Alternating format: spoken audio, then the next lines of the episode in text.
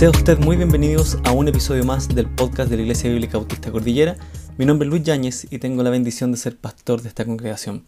Como cada miércoles tenemos la bendición de poder estar estudiando un poquito más sobre la palabra del Señor y este espacio tiene el fin, como ya lo hemos comentado en múltiples ocasiones, de fortalecer nuestras bases en la Biblia, de fortalecer no tan solo nuestro aspecto intelectual, sino también poder aplicar esto en nuestro diario vivir como creyentes, como cristianos, como nuestro hermano Esteban Corbalán siempre nos dice, como pequeños cristos. Es así que el día de hoy vamos a entrar en el capítulo 4 del libro de Santiago y sin antes hacer un pequeño resumen de lo que vimos la semana pasada, porque estuvimos terminando el capítulo 3 del libro de Santiago donde hablamos de aspectos fundamentales de nuestro convivir, de nuestro diario vivir, en el que Santiago nos hablaba un poco cómo es que dentro de la comunidad de fe de la iglesia, eh, específicamente del pueblo de Dios siendo expatriado, siendo perseguido en un contexto de hambruna, eh, no tan solo eran em, atacados desde afuera, sino que dentro de la congregación, entre la iglesia, habían conflictos. Y específicamente los conflictos nacían de desde dentro de ellos, desde obviamente su, su naturaleza pecaminosa, pero eran causados por el poco control sobre su lengua. Veíamos que en el capítulo 2 eh, Santiago nos habla de una fe sin obras. Y conversábamos sobre cómo es que esta fe sin obras realmente es una fe muerta. Es por eso que el aspecto práctico del capítulo 3 es decir, miren hermanos, la lengua es un miembro muy dañino muy pequeño y lo que hace es traer nuestros pensamientos, nuestra naturaleza pecaminosa o nuestra nueva naturaleza a las palabras. Y estas palabras tienen poder para dañar y también para sanar. Es por eso que tenemos que ser sabios en usar la lengua, para hacer un uso adecuado como hijos de Dios que manifieste a los de afuera nuestra forma de hablar, que somos creyentes, que aquella fe que profesamos, que es intangible, es abstracta, decir esto es lo que creo, se pueda manifestar claramente con nuestra manera de hablar. Es así que el capítulo 3 termina haciendo una comparación entre la sabiduría celestial, que es aquella sabiduría que nos permite manifestar nuestras obras, hacer tangible nuestra fe por medio de nuestras obras en nuestra conducta. Y nuestra conducta va entonces a ser una conducta que va a ser vista como sabia porque es pacífica, amable, llena de misericordia, no es hipócrita y va a manifestar la justicia de Dios. Sin embargo, hay una sabiduría que es terrenal, que es diabólica, que lo que va a hacer es disfrazarse de sabiduría celestial, hablar muy bien, pero por dentro va a estar llena de celos, de ambición personal, y eso va a manifestar nuestro corazón. Es así que con esto en mente, el capítulo 4 comienza de esta manera. Y hoy día vamos a estar en los primeros tres versículos y vamos a tratar de responder algunas preguntas claves, porque sobre lo que se trata este capítulo tiene que ver con nuestras pasiones desordenadas, con nuestros deseos pecaminosos, sin embargo, en un contexto muy claro, que es la oración. Y esta oración que pide sabiduría. Así que vamos a leer los, versículos 1 al 3 que dice de la siguiente manera. Capítulo 4 de Santiago, versículo 1. ¿De dónde vienen las guerras y los conflictos entre vosotros? ¿No vienen de vuestras pasiones que combaten en vuestros miembros? Versículo 2. Codiciáis y no tenéis, por eso cometéis homicidio. Sois envidiosos y no podéis obtener, por eso combatís y hacéis guerras. No tenéis porque no pedís. Pedís y no recibís porque pedís con malos propósitos para gastarlos en vuestros placeres. Y quiero ver si podemos responder tres preguntas eh, con respecto a estos tres versículos y tienen eh, que ver con lo siguiente. ¿Dios responde todas nuestras oraciones? Primera pregunta. ¿Dios responde todas nuestras oraciones? Segunda pregunta. ¿Dios tiene el deber de responder todas nuestras oraciones por ser nosotros su pueblo? Dios tiene el deber de responder todas nuestras oraciones por ser nosotros su pueblo. Y tercera pregunta, ¿cómo influyen nuestras intenciones en la oración? ¿Cómo influyen nuestras intenciones en nuestra oración. Y el versículo 1 va a venir directamente relacionado con este conflicto que aparece en el versículo 14, eh, perdón, en el capítulo 3, en los últimos versículos, donde se habla de esta sabiduría terrenal, que lo que trae es disensiones, lo que trae es em, conductas desordenadas, lo que trae es manifestar una sabiduría terrenal, no una sabiduría celestial.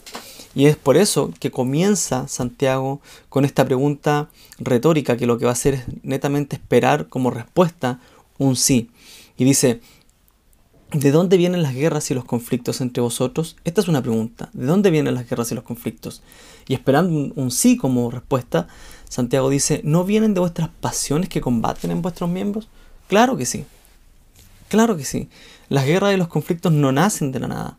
Son intereses contrapuestos que no logran encontrar una solución, no encuentran un punto para mm, eh, solucionar el conflicto y que termina en una lucha de intereses que llega al punto de guerra, de una violencia física o verbal, muchas veces que termina en una catástrofe.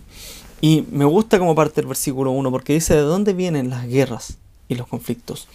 Y esta palabra guerra en griego es polemos, polemos, y literalmente significa batalla, guerra o conflicto. Y el sentido tiene que ver con una contienda entendida como si fuera literalmente una batalla bélica, una, una guerra. Y en el versículo 1 del libro de Santiago se refiere a una rivalidad y a un conflicto. Esta batalla tiene que ver con una rivalidad y es muy interesante y me gusta lo que dice Simón Kistemacher en su comentario al Nuevo Testamento, eh, específicamente hablando de Santiago. Y les quiero leer esto porque eh, nos llama mucho la atención, y especialmente me llama mucho la atención cuando hablamos de la iglesia primitiva y leemos el libro de Hechos y estamos viendo que tenían todas las cosas en común. Y uno dice, ¿cómo, cómo entonces hay guerra ahora en Santiago? ¿Cómo es que ahora llega a haber disensión? Y mire lo que dice eh, en su comentario. Dice, tenemos la impresión de que la iglesia cristiana primitiva se caracterizaba por la paz y la armonía.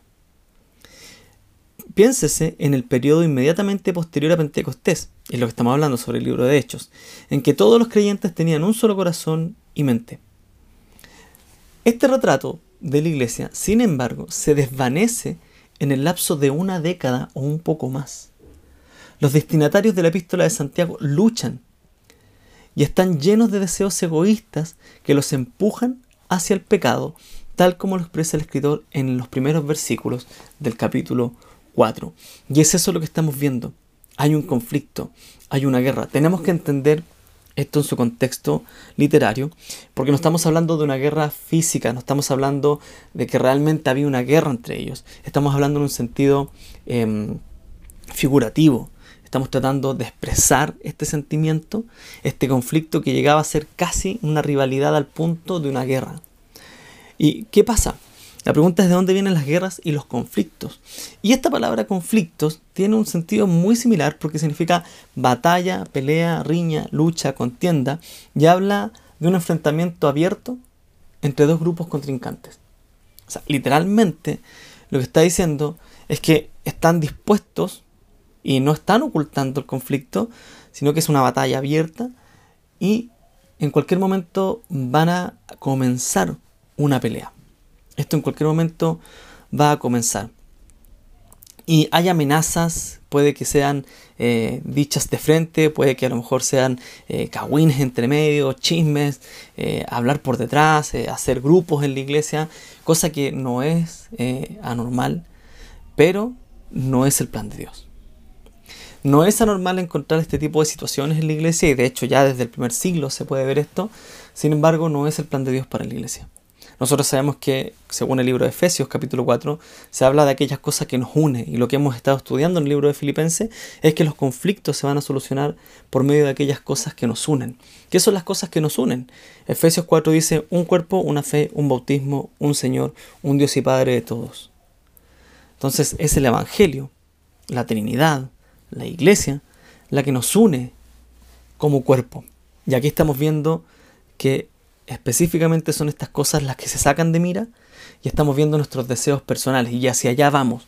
Porque luego la pregunta retórica es, ¿no vienen de vuestras pasiones que combaten en vuestros miembros? Y esto es muy interesante porque esta palabra, pasiones, es hedone, de donde viene la palabra hedonismo, que es ese placer, esa busca de placer. Y se puede traducir como sabor, como placer, como alegría, como lascivia o como pasión. y el sentido de esto, de esta palabra, es que hay un sentimiento que acompaña un estado de insatisfacción. Es decir, la pasión, lo que me va, a estar, me va a estar diciendo es que está bien, me puede complacer, pero insatisfactoriamente. Nunca estoy conforme. Está bien, me gusta esta iglesia, pero conozco la yayita de este hermano, pero conozco lo que hacen atrás, conozco esta familia, fijándose siempre en el otro. Y esto es muy natural y lo que hace es causa, es causa de quitar, nos quita el gozo, nos quita la alegría. ¿Por qué? Porque tenemos insatisfacción. Muchas veces em, la razón para irse a una iglesia es no me siento cómodo. No, es que conozco la vida de los hermanos, está bien, pero también conocemos nuestra vida, que también tiene pecado, que también tiene conflictos, que no es perfecta. Si realmente vamos a salir de una iglesia es porque la palabra del Señor nos está enseñando de forma fiel, porque la palabra del Señor no está exaltando a Cristo, porque el Evangelio está siendo ensuciado. Tenemos diversas razones para salir de una iglesia, pero decir me voy de una iglesia porque conozco la vida de estos hermanos, sin considerar la mía, está hablando de esta pasión que trae conflictos, que no me deja vivir de buena forma. Y el comentario de Kittel sobre eh, en el Nuevo Testamento, este compendio, teológico, da una muy buena forma de entender esta palabra, edone. Dice que lo que refiere muchas veces es a esta fuerza de nuestra carne, de nuestro pecado, que no permite la santificación. ¿Por qué? Porque lucha nuestro cuerpo, nuestros miembros, nuestro pecado, nuestra pasión desordenada, lucha contra Dios. Entonces, llega a tener este significado de placer lujurioso, de tener un placer que no encuentra satisfacción en la santidad de Dios. No logra encontrar esa satisfacción. Y es muy interesante porque mire lo que dice Marcos y el Señor Jesucristo cuando habla sobre la, parábola de la semilla. En Marcos 4, 18, el 19 dice, otros son aquellos en los que se sembró la semilla entre los espinos. Estos son los que han oído la palabra y la palabra llega y se siembra en los corazones. Pero las persecuciones del mundo y el engaño de las riquezas y los deseos que es la misma palabra para pasiones, y los deseos de los demás, de las demás cosas, entran y ahogan la palabra y se vuelve estéril. Y esta situación es muy interesante porque muchas veces nosotros tenemos este primer amor, empezamos a crecer, llegamos a la iglesia y cuando ponemos la mira en los hombres y no en Dios y empezamos a ver que, pucha, yo quiero cambiar. Yo estoy haciendo mi esfuerzo, pero veo que este hermano no lo hace y aún así puede vivir tranquilo y aún así tiene un buen testimonio o una buena imagen, entre comillas, y empiezo a fijarme en el otro y no en Dios, y eso empieza a quitar mi gozo. ¿Y qué es lo que sucede?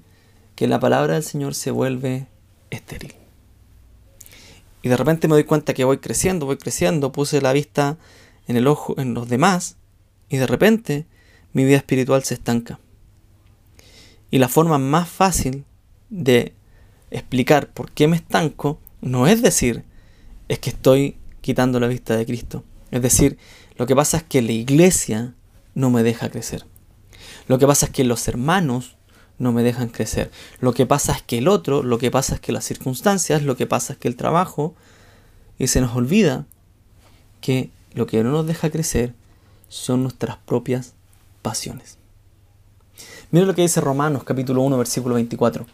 Por consiguiente, hablando de los hombres que abandonaron la gloria de Dios y empezaron a adorar em, a otros dioses, dice por consiguiente, Dios los entregó a la impureza la lujuria de sus corazones, lujuria, otra forma para esta palabra, de modo que deshonran entre sí sus propios cuerpos. Segunda de Timoteo capítulo 4 versículo 3.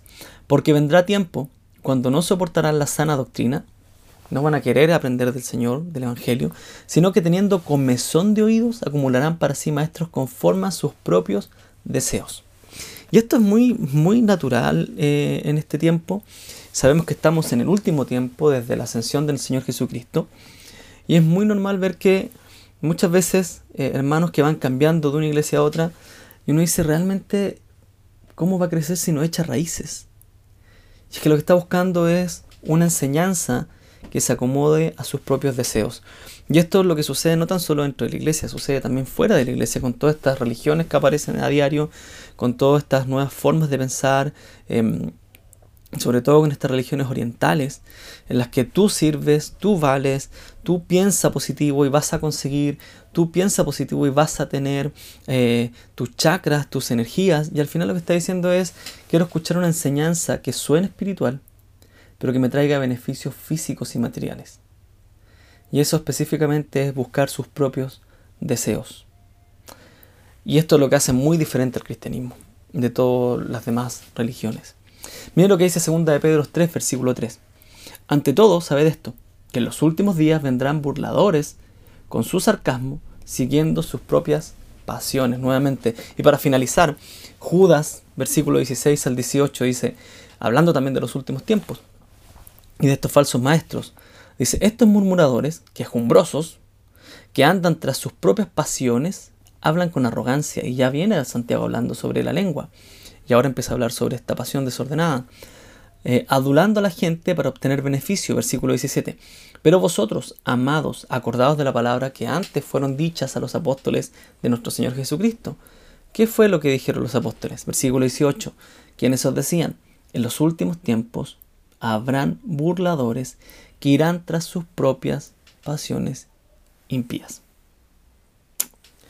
Así que esto es muy, muy interesante. Y de hecho, este martes, em, en el foro que tuvimos de la, de la mm, Iglesia Bíblica Bautista, sobre la escuela bíblica que se está transmitiendo los martes a las 8.30 pm, hubo una pregunta sobre mm, la homosexualidad.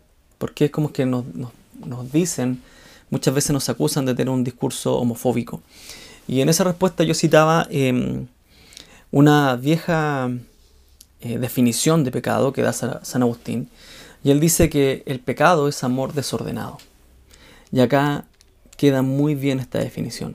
Porque estas pasiones buscan encontrar la satisfacción, buscan encontrar la alegría en otra cosa que no sea Dios buscan beneficio propio y es lo que ya venía hablando Santiago en el capítulo 3, cuando dice que esta sabiduría terrenal lo que hace es tener una ambición personal y eso es hacer algo por un resultado benéfico. Yo hago algo con el fin de tener ganancia. Y acá está hablando exactamente lo mismo. Y la pregunta por eso es tan retórica y es tan clara. Dice, ¿de dónde vienen las guerras y los conflictos? ¿No viene de vuestras pasiones que combaten en vuestros miembros? Claro que sí. Claro que sí. Y realmente la traducción aquí, porque acá cuando habla de combaten en vuestros miembros, está hablando de nuestro cuerpo. La traducción literal debería ser que combaten dentro de vosotros. Los conflictos están dentro de nosotros. Somos nosotros los que tenemos una naturaleza pecaminosa. Somos nosotros los que queremos estos beneficios personales. Somos nosotros los que queremos que el hermano se comporte a mi manera de ver el mundo y no como Dios ve el mundo. Somos nosotros los que queremos que la gente haga lo que yo quiero y no que Cristo sea glorificado. Entonces, eh, Santiago es muy, muy, muy claro. Y esta pregunta es el fundamento para lo que va a continuar en el capítulo 4. Y el versículo 2 dice, codiciáis y no tenéis codiciáis y no tenéis, por eso cometéis homicidio. Sois envidiosos y no podéis obtener, por eso combatís y hacéis guerra. No tenéis porque no pedís. Entonces el tema es, ¿de dónde vienen estas guerras entre vosotros? Viene desde adentro de ustedes. ¿Por qué? Porque codician y no tienen. porque son envidiosos. ¿Por qué? Porque tenemos esta naturaleza codiciosa, envidiosa, que se fija en el otro y no en Dios. Y esta palabra codiciar se puede traducir como querer, como desear, y tiene la idea de tener un deseo intenso por algo en particular. Yo codicio algo y es tan intenso mi deseo que voy a luchar por eso. Y es por eso que se entiende, según el contexto, que esta palabra guerra y contienda eh, tiene que ver de forma em, figurativa y no es literal. Porque es un deseo intenso que yo tengo, que voy a luchar, voy a tener una guerra, un conflicto con tal de tener lo que yo quiero. Y, aquí específicamente viene una parte muy fuerte porque dice, por eso cometéis homicidio. Por eso cometéis homicidio. Y esta palabra que se traduce como cometéis homicidio, eh, se puede traducir como asesinar, cometer un homicidio o matar. Y el sentido es muy claro, y es matar intencionalmente o con premeditación, o sea, estoy cometiendo homicidio. Y hay algo muy interesante mientras hacía el estudio, porque estaba leyendo que eh, muchas eh, a lo largo de la historia, en realidad, esta palabra cometer homicidio no se ha querido traducir como matar. ¿Por qué? Porque es una palabra muy fuerte. Entonces sucede que Erasmo de Rotterdam lo que hizo fue cambiar algunas palabras en este verbo para que en vez de decir matar, pudiera decir envidia. ¿Qué sucedió? Que fue una forma lógica de ver esta palabra en vez de traducir matar, decir envidia. Y fue así que gente como Martín Lutero, William Tyndall, Juan Calvino y otros aceptaron esta traducción. Sin embargo, el contexto nos viene hablando de guerras nos viene hablando de guerras. Algunos quisieron incluso poner un punto, cambiar la puntuación para decir que no estaba hablando específicamente que las personas mataran, sino que había una forma de combatir. A, tal punto como decir un combate a muerte, un pensamiento muy, muy, muy, muy duro. Sin embargo, se entiende eh, que esto se habla de forma metafórica. ¿Y por qué? Porque estamos hablando de nuestras pasiones literales, nuestras pasiones. Y el contexto nos va a enseñar y nos va a dar em, una mejor forma de entender este pasaje cuando entendemos que esta matar se está entendiendo de forma em, metafórica. ¿Por qué? Porque dice, codiciáis y no tenéis, por eso cometéis homicidio. Pues estamos hablando anteriormente de esto que estamos haciendo guerra. Nuestras pasiones desordenadas tienen un deseo intenso por conseguir algo y ese deseo intenso es tan capaz de destruir al otro, de ir en guerra con el otro, de usar la lengua como arma, como dice el capítulo 3, de hacer uso de esta em, sabiduría terrenal con tal de decir soy más sabio que tú, pero lo que realmente estoy diciendo es tengo la razón, estoy ganando una lucha intensa. Pero lo que interesa acá tiene que ver específicamente con este deseo tan fuerte de poder tener lo que yo quiero, de poder satisfacer mi propia necesidad, que no me interesa destruir al otro, ya sea con palabras, ya sea incluso usando el nombre de Dios. Y comento esto porque dentro del contexto estamos hablando de la oración. Y no sé si em, podemos pensar en alguna vez que hemos orado pensando que estamos haciendo bien, pero lo que realmente estamos haciendo es orar para que al hermano le vaya mal o para que a otro le vaya mal. Y esto puede estar muy oculto, puede estar muy oculto, puede estar encubierto de una falsa piedad. Decir, Señor, te pido que me ayudes en mis problemas.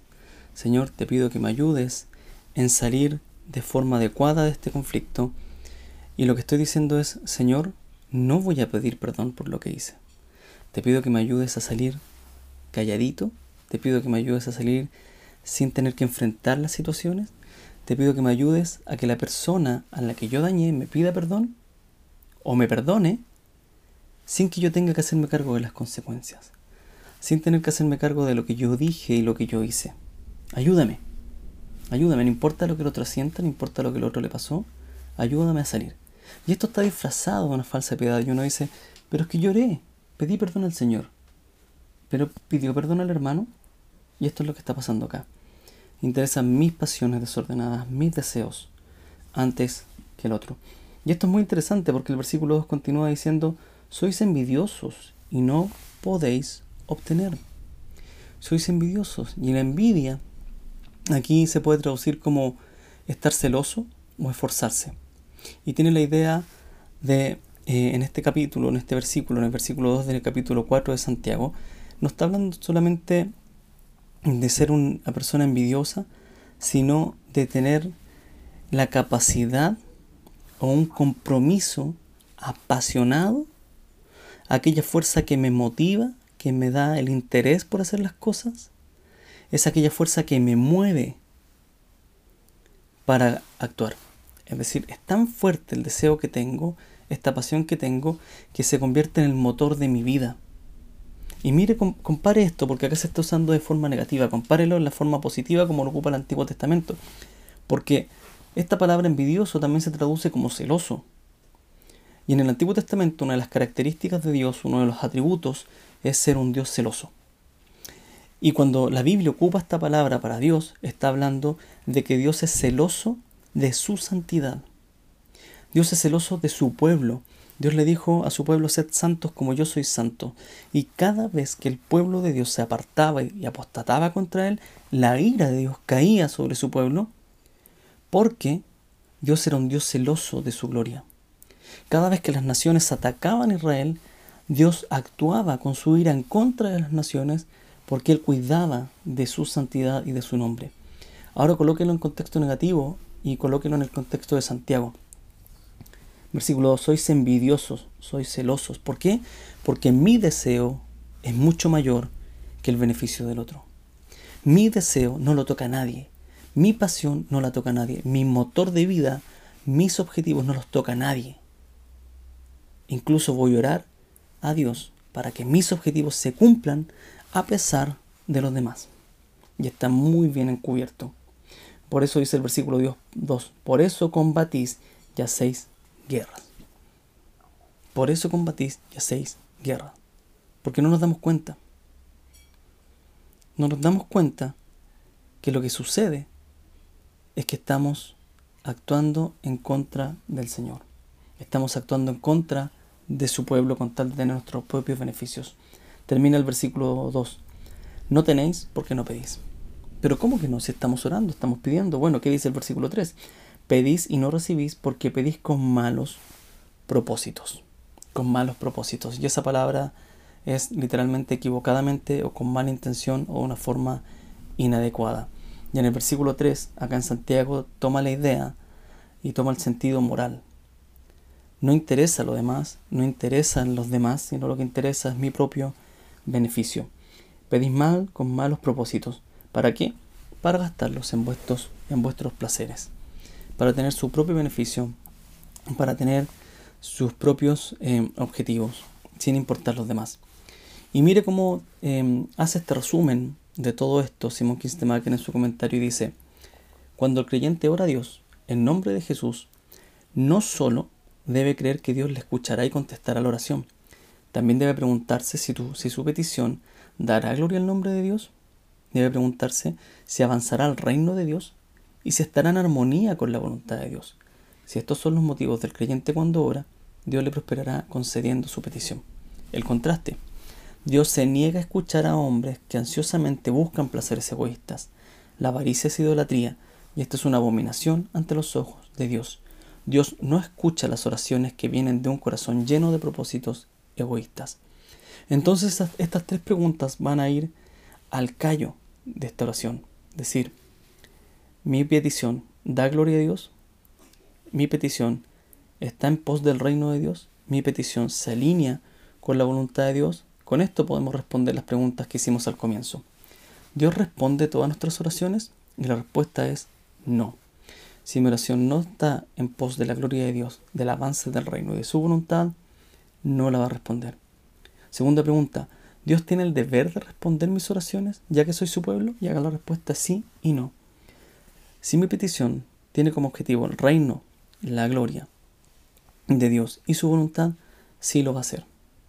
Sí lo va a hacer porque le ha dejado su Espíritu Santo en nosotros para llevar y traducir nuestras oraciones para su gloria.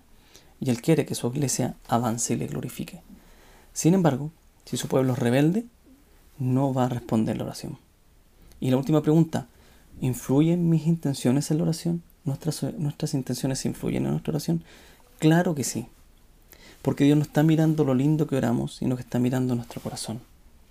Y si nuestro corazón está pidiendo solamente beneficios personales y no tiene que ver con el avance del reino, con su gloria y con su voluntad, Dios no va a responder nuestras peticiones. No las va a responder. Hermanos, estas preguntas van a dirigir no tan solo nuestra oración, sino que también van a ir dirigiendo el capítulo 4 para ver si realmente Dios responde. Porque Dios responde a nuestras oraciones. El tema es cuáles son nuestras intenciones, cómo estamos orando. Así que, hermanos, le pido que tome un tiempo para preguntarse, porque a medida que yo iba haciendo este podcast, este estudio, realmente eh, fui muy confrontado. Y a medida que lo estoy realizando en este momento, estoy siendo confrontado. La pregunta para usted y para mí es, ¿cómo quiero y cómo estoy orando con respecto a la iglesia? ¿Quiero que la iglesia avance para el reino de Dios? ¿O quiero que la iglesia avance para que se conforme a mi voluntad, mis deseos, lo que yo pienso que es iglesia? ¿Cómo estoy orando con respecto a mi familia? ¿Quiero que mi esposa empiece a cambiar a mi imagen o quiero que cambie la imagen de Dios? ¿Quiero que mis hijos obedezcan mi voluntad solamente o que obedezcan la voluntad de Dios? Son preguntas claras que van a dirigir nuestra oración y estas preguntas, con la buena dirección de saber si tienen y apuntan hacia la gloria de Dios, hacia el avance de su reino y hacia su voluntad, creo que vamos a estar orando de forma adecuada. Muchas gracias por acompañarnos nuevamente en este podcast. Mi nombre es Luis Yáñez y tengo la bendición de ser pastor de la Iglesia Bíblica Bautista. Nos, nos vemos durante la semana por medio de YouTube y Dios mediante seguimos escuchándonos por medio de este podcast. Hasta luego. Bendiciones.